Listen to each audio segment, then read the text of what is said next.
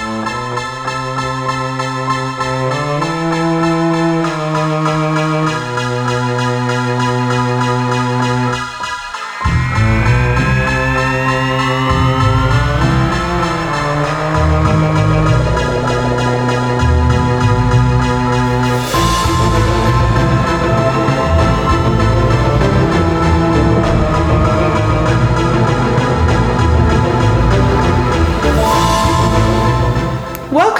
listeners, to Not for the Dinner Table Spooky Season.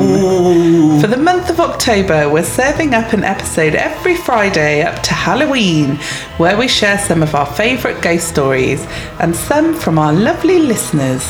Get ready for ghouls and ghosts, women in white and headless horsemen, strange apparitions, disembodied voices, and things that go bump in the night as we celebrate October in style. We even have a special treat in store for Halloween itself a throwback, never before released episode of our very own ghost hunting. Ghost hunting. Woo! Woohoo! Episode 51. Episode 51. Amazing! Oh my goodness. They just keep on racking up. They really do. We're getting through them. We are. Oh my goodness. I'm thoroughly enjoying myself though. Oh, good. Oh no, we need to do a cheers, don't we? Cheers. Cheers. See, Cheers. that- does They're full. They're full. They're full. the vats, the vats of prosecco are full. Mm. Just lovely. Indeed. Oh, so have you had any sort of paranormal goings on, Safe, over this spooky season? Well, I did have the other day uh, in Brain Court when I feel like the ghosts were trying to get me out of there.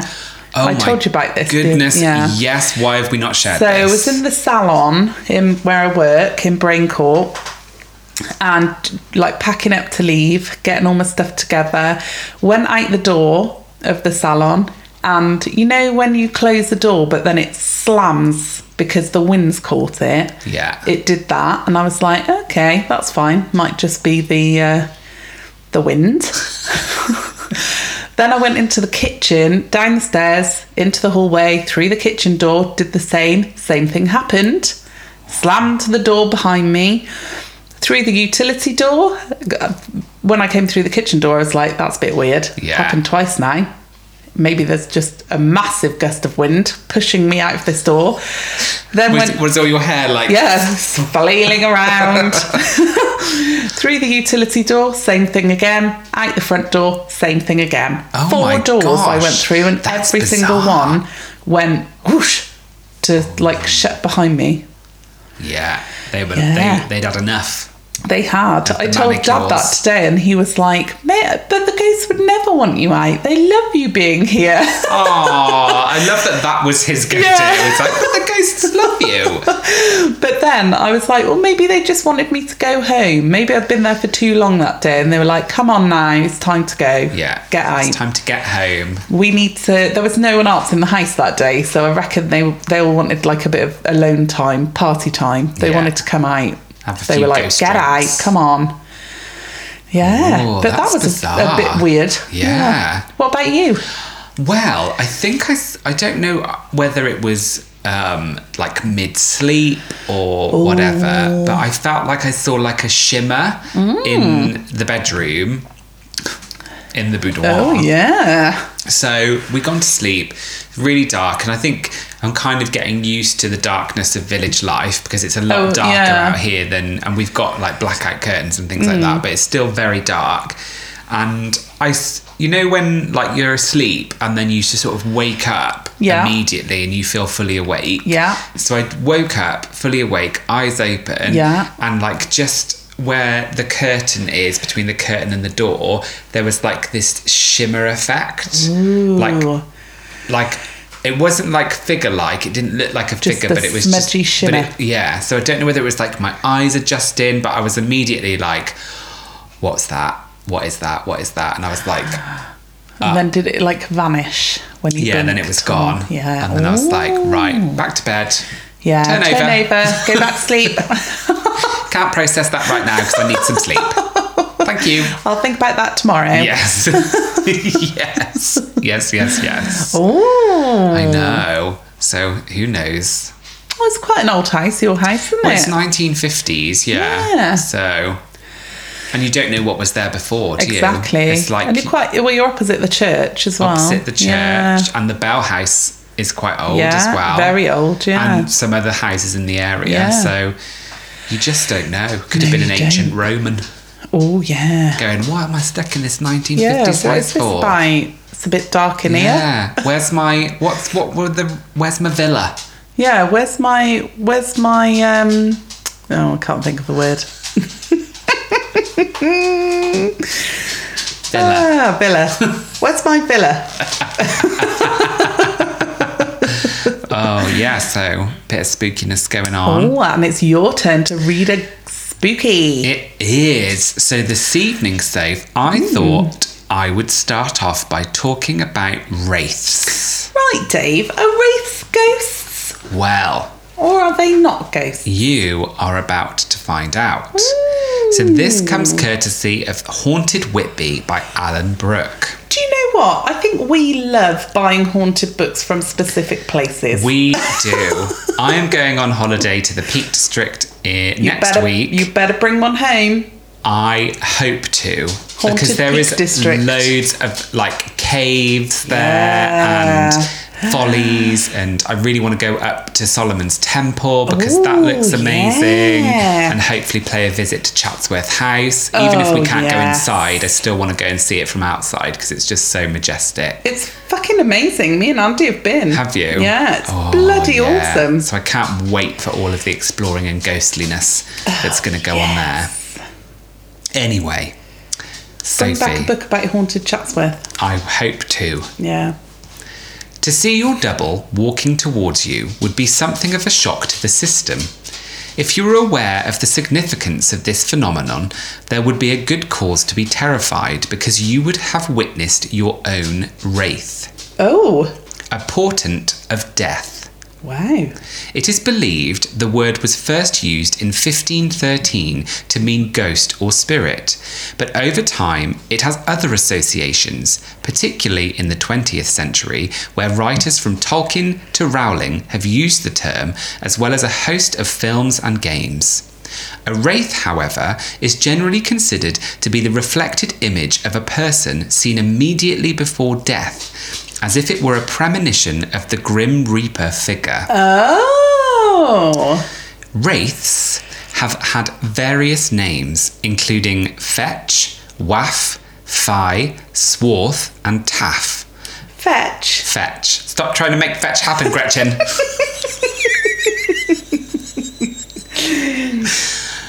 but they are usually taken to be doubles that also act as death omens.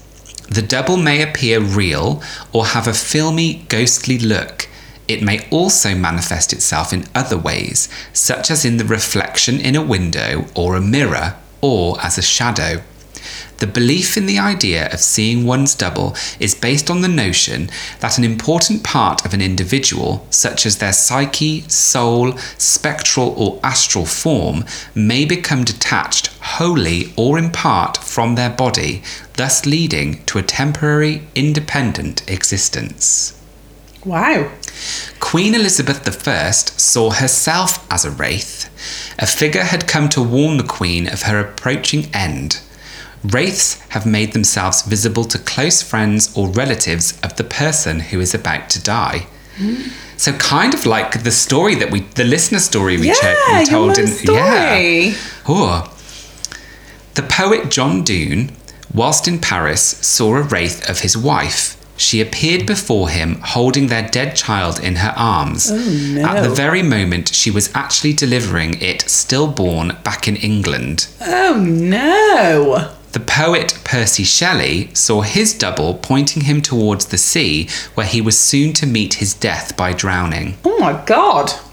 The belief that the soul exists in a visible double is ancient and widespread.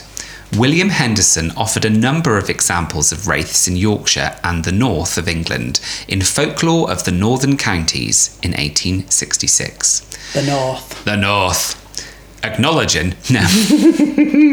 Acknowledging that there were many omens of death from the croaking of the raven the howling of dogs at night or the sight of a solitary magpie he stressed that the most fatal of all was for someone to see their own wraith walking towards them at noon or before sunset. He tells a story passed on to him by a highly respectable old man of 82 from Danby, some 15 miles from Whitby.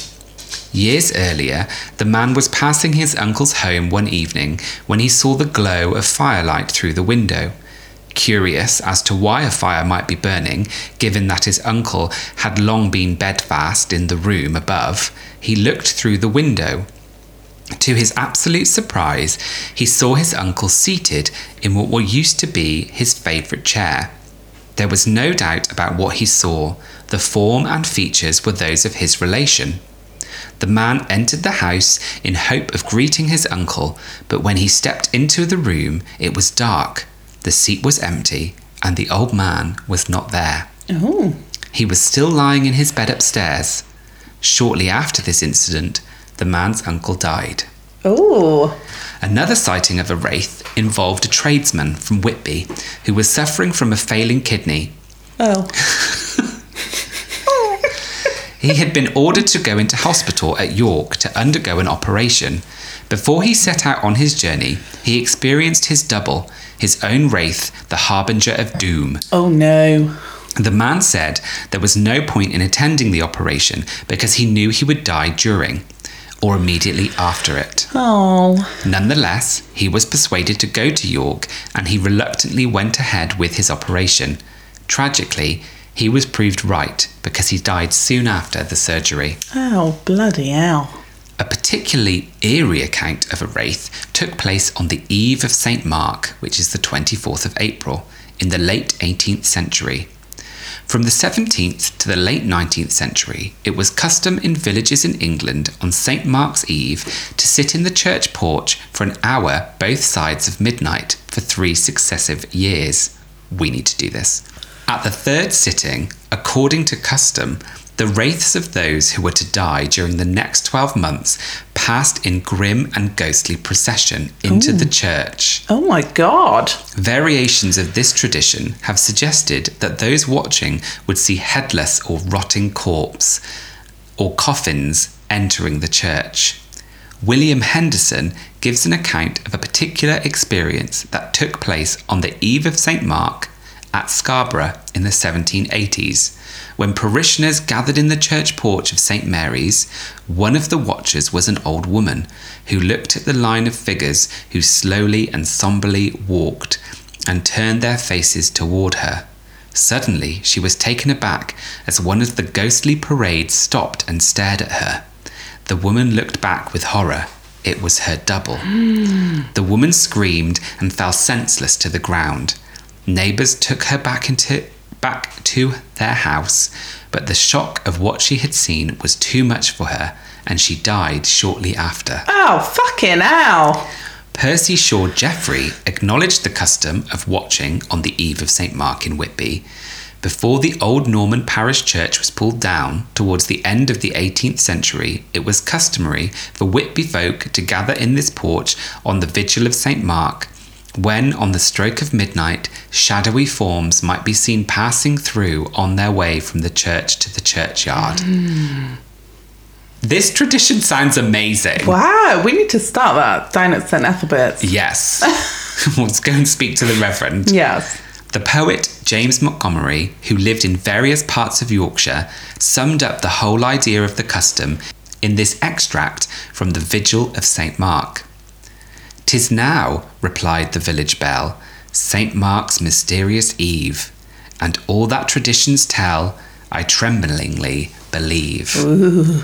How when the midnight single tolls along the churchyard green, a mournful train of sentenced souls in winding sheets are seen. Hmm. The ghosts of all whom death shall doom within this coming year, in pale procession walk the gloom amid the silence drear.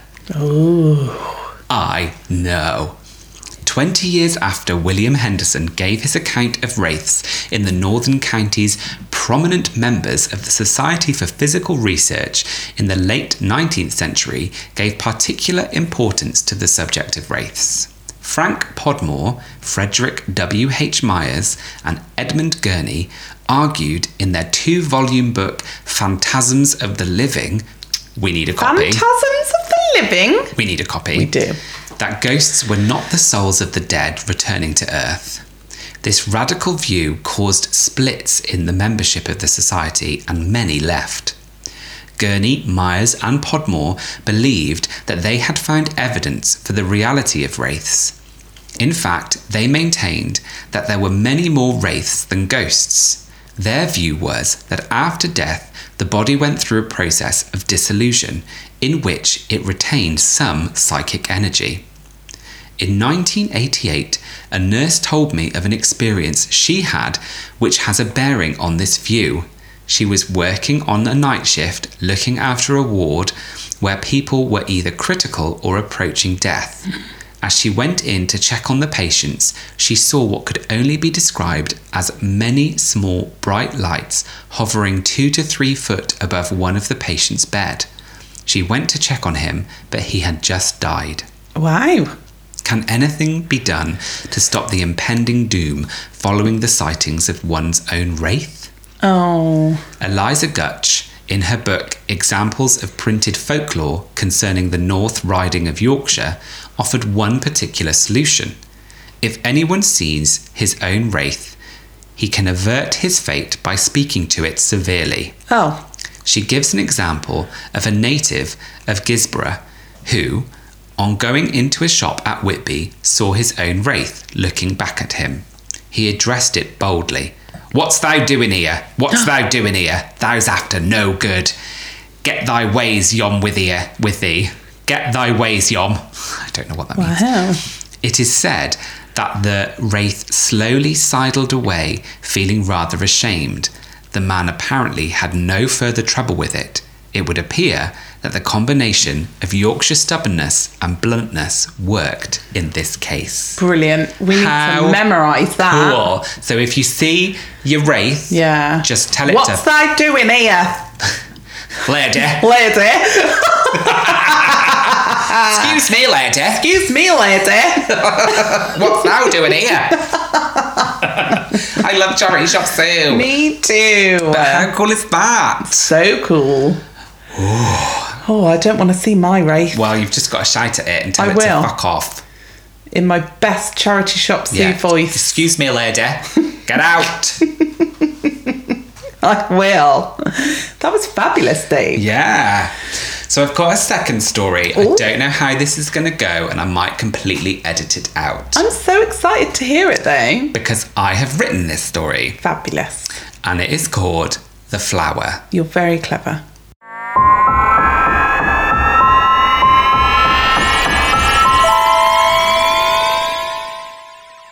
Betsy had worked as a house sitter for years. She would go around the country looking after houses while people were away. It afforded her time to paint and draw, so she loved her job. Which was why the advert the agency had sent over to her was so appealing. It was a job for four nights looking after an old house with two dogs. It was great money, massively above anything else she had ever been paid. Betsy had asked her agent why so much and was told it was something to do with the individuals not lasting the whole four nights. Oh, She wouldn't be like them. She would ace this job, have a great time with the two dogs, and make enough money in four days to have the next month off. It was a win win. It didn't feel like a win win for long. oh no. An old man met her at the large door to the house. The pictures hadn't done it justice. It was vast, gothic, and grey. Oh yeah. It was a manor house for sure. She'd never looked after a place this big before. He ushered her in without a word, and she smiled. The inside was just as grand, but dark and cold. A shiver ran up and down Betsy's spine. The old man stopped her in the foyer and turned. He spoke with a slow and deep tone, as if he were already bored of her presence. The west wing of the house is off limits. He took a long breath as if the first sentence had exhausted him. The rest of the house is yours. He turned to leave and stopped. He spun round with the speed betraying his age and a grim smile that stretched his old wrinkly face in a contorted fashion. I almost forgot. There must always be a flower in that vase. He pointed to an ornate glass vase that contained a single flower in bloom. It mustn't be left to wilt. It mustn't be left to die. It should be changed daily. Do I make myself clear? Oh no. Betsy was taken aback by his abruptness and such a strange change in demeanour. She nodded and smiled nervously. Albert, a voice shouted, it's time to go. Albert lurched forward and grabbed Betsy's arm. It was so unexpected, Betsy let out a small yelp in surprise. Please, he shook her arm. Make sure you change it every day. I'll make sure of it, Betsy mustered, trying to shake free, and for a brief moment wanting to leave. Footsteps behind Albert broke his hold. Come now, Albert. I'm sure the agency told Miss Cole what is expected. The woman's smile didn't seem genuine, Betsy noticed. It didn't quite reach her eyes, but before another word could be spoken between them, Albert and the woman turned and left Betsy standing in the vast foyer of the biggest house she'd ever seen. Mm. Day one was quiet. She changed the flower in the morning. She had found a bunch similar to the previous bloom in one of the gardens. The rest of the day had been spent exploring the many rooms of the house. She was inquisitive about the west wing, but respected the owner's wishes and didn't set foot into the area of the house. The weather had taken a turn and a storm had set in.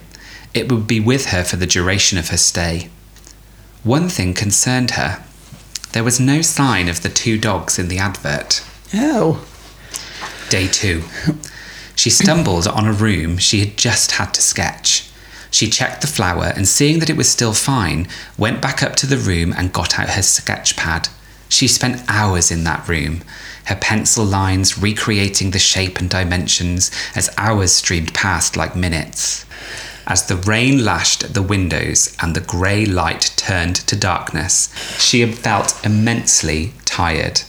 How long had she been in the room? She took herself along the corridor to the room she'd claimed for her stay. It was small and unassuming, but the bed had a marshmallow quality that she couldn't pass up. She sank into the mattress and was asleep as she brought the covers up. A loud bang broke through the pattering of the rain, and Betsy shot up from her sleep. Her heart raced as she reached for the bedside light. She clicked the switch several times, but no light came. As her eyes adjusted to the soot like darkness, another bang echoed throughout the house. She got out of her bed, goose flesh prickling across her arms. Grabbing a torch, she moved out of the room and down the corridor. Another bang told her she was getting closer to whatever was making the noise. She turned from the corridor and walked gingerly down the stairs to the foyer. She had never been a fearful person, but something about the house made her feel on edge. As she reached the last step, the bang erupted again, and she could see in the torchlight the front doors bend under a great pressure. She walked forward and noticed the flower. It had wilted, and a petal had fallen to the floor. For a split second, she wondered if the two were connected, but laughed it off as nonsense. It was impossible. She made a note to change it in the morning. She walked up to the door. No further bangs came, but she was sure she heard something walking away, scrunching the gravel. After the banging stopped, the lights seemed to flicker into existence. Leaving them on, she returned to her room and got a few extra hours. The next day, she went straight to the vase. The flower was dead, and one of the doors to the west wing was open. She quickly Uh-oh. changed the flower and closed the door. As the day continued, several times she thought she heard footfalls tapping across the wooden floor. Night seemed to come too quickly, and as she passed the vase, she noticed the flower she'd replaced had already died. She quickly ran outside and grabbed a handful of other flowers, shoved them into the vase, the superstition of Albert taking hold. As she left the vase and went to her room, she didn't notice the petals and the leaves of the flowers she had just placed shriveling and dying behind her. Oh, shit. A loud bark woke Betsy. Uh oh. Was it a bark or a bang? She was tired, she couldn't be certain. Another bark, and the definite sound of paws running along the wooden floor made her sit up in an instant.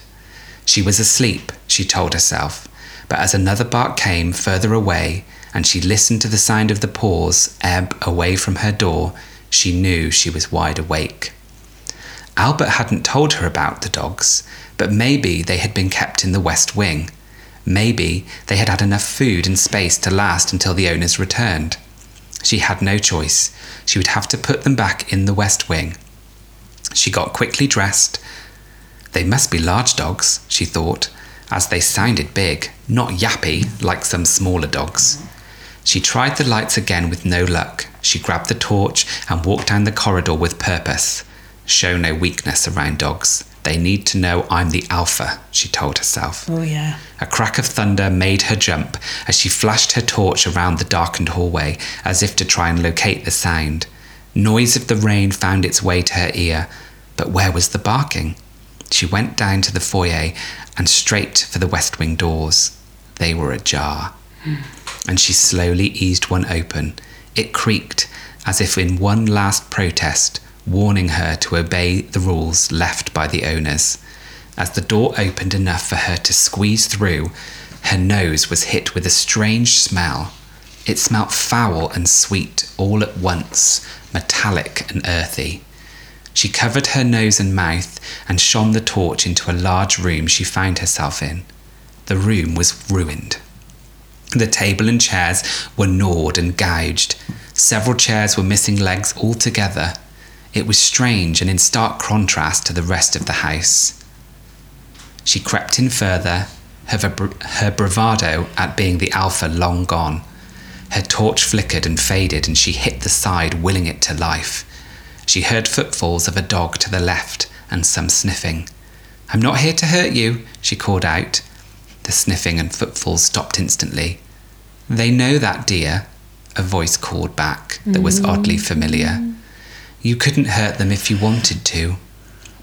You had your chance, and like all the others before you, you failed. Who was that voice? Why did it sound familiar? Two emerald lights burst into existence before her, and her mind forgot all about the voice. The lights hovered towards her, massive sources of light. They were entrancing, but seemed to cast no glow on anything around them. Betsy was transfixed. As they came closer, a low growl sounded behind her, and she could feel hot breath on her neck. She turned instantly, wielding the torch as a weapon, and saw two more emerald lights hovering at eye level. Don't play with your food, another voice called, and this one she did recognize. It was Albert. Oh no. The man who had shown her in. As the last syllable left his mouth, torches ensconced on the wall burst to life and bathed the room in an orange glow. Past the table was a small dais where stood Albert and the woman who'd called him away. Betsy was lost for words. What was going on? Had they been here the whole time? Albert looked as morose and sad as he had when she had arrived, but the woman next to him grinned with anticipation. Another growl tore, Betsy's confusion away from the pair, and as she turned, her brain couldn't process what she was seeing. Two enormous dogs, like two enormous dog like figures, stalked around her towards the dais. They weren't quite corporeal. Wisps of black seemed to float away from them into nothing. The emerald lights she had seen moments before were their eyes. Consumed with fear, she started shaking but couldn't run. Her fear had welded her to the spot. The strange dog like beasts watched, still watching her. their devil like tongues lolling from a mouth adorned with opalescent blue dagger like teeth. You didn't change the flower like I asked, said Albert. He looked genuinely sad by his summation. I did, Betsy pleaded, not knowing what the flower had to do with the strange scene that lay before her. We know you didn't, or they wouldn't be here, smiled the woman. What are they? Betsy asked, still trembling. She could feel her eyes welling up, but she forced herself not to cry. They go by many names, Albert said. The Black Shuck, Freybug, Hairy Jack, Barguest. But ultimately, they are all the same hellhounds. Betsy couldn't believe what she was hearing. She finally found the ability to move and turned away. If she could make it back to the door, she would be fine. As she turned, the orange light that hadn't been there before revealed the cause of the smell. Pools of fresh and dried blood littered the hall. What Betsy had thought were chair legs when she had entered the room were half chewed human legs and arms. A headless torso lay next to the dais, its entrails burst outwards. As Betsy took in the horror, she felt bile rise in her mouth. She couldn't contain it and turned, hunched forward as vomit poured from her mouth. You see, we always give the sacrifice a chance, the lady continued, showing no concern for Betsy. The flower. Change the flower every day, and you may leave. You may keep your mortal life. Fail to, and your life becomes theirs. She outstretched her arm in a sweeping motion, gesturing to the spectral hounds. The flower was wolfsbane, Albert said, his sorrow etched in every word. It keeps them away. It keeps them in here. Betsy was sobbing uncontrollably now. Fear had gripped her. She listened to what Albert and the woman said, but it didn't make sense. Hellhounds weren't real. She had come to look after a house. As the gravity of her situation solidified, she turned and ran for the door. She had to get out. Oh, good. They do love a chase. Dinner time, the woman almost sang, and Betsy immediately heard the large footfalls loping toward her. She ran as fast as she could, but it wasn't enough. She knew with each step the beasts from hell were gaining on her. She reached out to push the door open, and as she did, she felt something swipe across her back. The pain was blinding, and she saw the door tilt sideways. Her legs kept moving as she crashed into the floor. One of the beasts was on her, pinning her to the ground. It felt cold and tingly on her skin, like pressurized pins and needles. It snapped at her face as she cowered away. She heard footsteps. They need to eat, Albert. It's our duty to implement the test. It's always been that way. She saw the woman's bottle green shoes walk past her and the man's black, shiny boots follow. She felt a strange pain rip across her throat and tears poured from her eyes.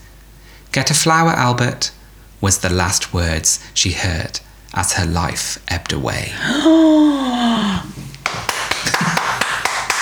Thanks! That was fabulous. It was really good. You should be very pleased with yourself. Thank you. We do love a good black great, shuck. Great, great story. Thank you. Black Shuck.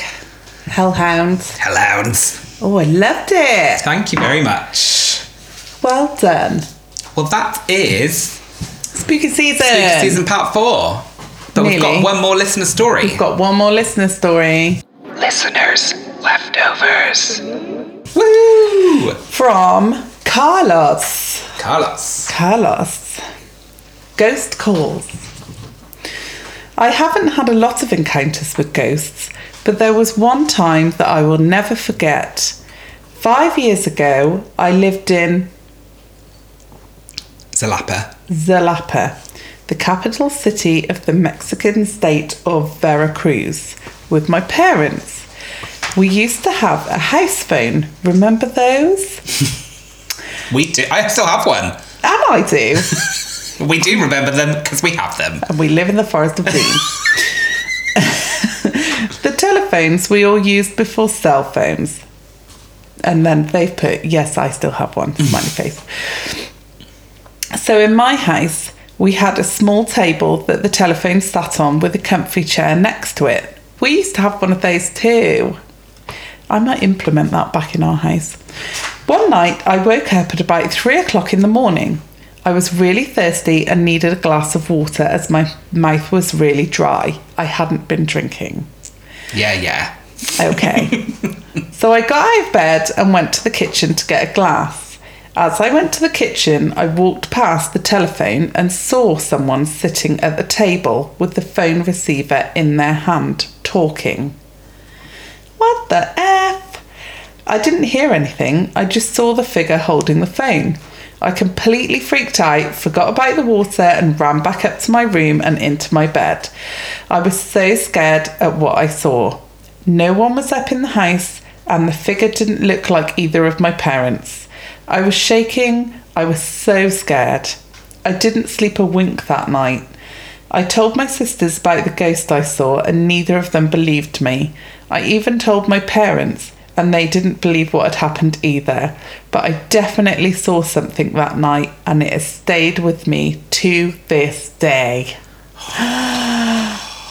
Fucking hell, Carlos! It's one of those things, though, isn't it? Like when you do, like when you do see something that's Yeah. unexplainable, it does stay with you. Absolutely does, yeah. Ooh.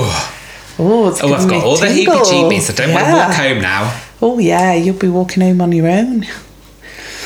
So, Dave, that's been a fantastic spooky season. It has. So I the thoroughly enjoyed it. Saturday after this episode comes out, we'll get the. It will be Halloween, and you'll have our bonus ghost hunt adventure. You we will. hope you like it. Slight caveat: it was recorded in 2018, so the audio is not as great. And also, Sophie was recovering from quite a cold. Oh, I haven't listened to it. Do I sound horrendous? No, you don't, but you definitely sound very coldy. like Nasal. Nasal. Nasal. Yes. But it's Oh. really great. We talk all about our experiences at the Ancient Ram Inn, all the type of ghost hunting techniques that we did. Yeah. And um, I've even spliced in the um, Over a little recording of when the thing happened. Oh my god, I'm so excited for that. I'm so excited. I'm really excited to re listen to it because I haven't listened to it. And it's really quite nice because that will be episode 52, which is kind of like our two year. Oh, And we did that ghost hunt two years ago. That's friggin' insane. I think it was two years ago. It, It definitely wasn't. Well, no, it would have been December 2018. Yeah, Yeah. so two years ago. Yeah. Blemmin' hell. Because we didn't do it last year, did No, we? definitely didn't do it last year. Did we? Did we? I don't know. Did I get it for your birthday last year? I think it might have been last year. Might have been Maybe it was year last then. year. Yeah, maybe. It might have been I last year. I can't remember. Anyway, enjoy. into one. Take us to the outro, so. All right, come on then. Thank you for listening. If you've enjoyed this episode, then why not check out some of our other ghostly episodes, such as Episode 1 Dead Things and Chimneys, our 2018 Christmas episode, Episode 13 Ghostly Goings On, Episode 22 Haunted Places, Episode 27 Halloween Spookiness, Episode 36 Haunted Graveyards and Halls, and not Episode 47. Or actually, you might want to now because we're like five episodes over that. Yeah. Haunted Forests. Yeah. Links for these can be found in the show notes, hopefully, if Dave sorted it out. if you'd like to help the podcast grow, then spread the word and tell a friend about Not for the Dinner Table. If you'd like to go one further than that, then write a review wherever you find your podcast. Would be awesome. Yes, please. Five stars. Yes, please. Follow us on social media services Twitter at NFTDT, Instagram at Not For The underscore dinner table, Facebook at Not For The dinner table, or email us on Not For The dinner table at gmail.com. You can send us your listener stories or ask us questions, or even sing us a jingle. Yes, please. The podcast is written and produced by Me. and me. Our logo was created by Kaylee. See more of her work on Instagram at K Create Designs. Thanks, Kaylee. And our music is by Chris Scott. And remember, everyone's welcome at our dinner table. They are. Especially in spooky, Spooky season. season. Cheers. Wow. Fucking hell, what goes on at the end? I don't know. It's possessed by the spirits. I hope one day that we cheers so hard that they smash. I don't. Not with all this kit out. we'll do it really far away. Yes. And have like sugar glasses like they do in the movies. Goodbye. Ooh.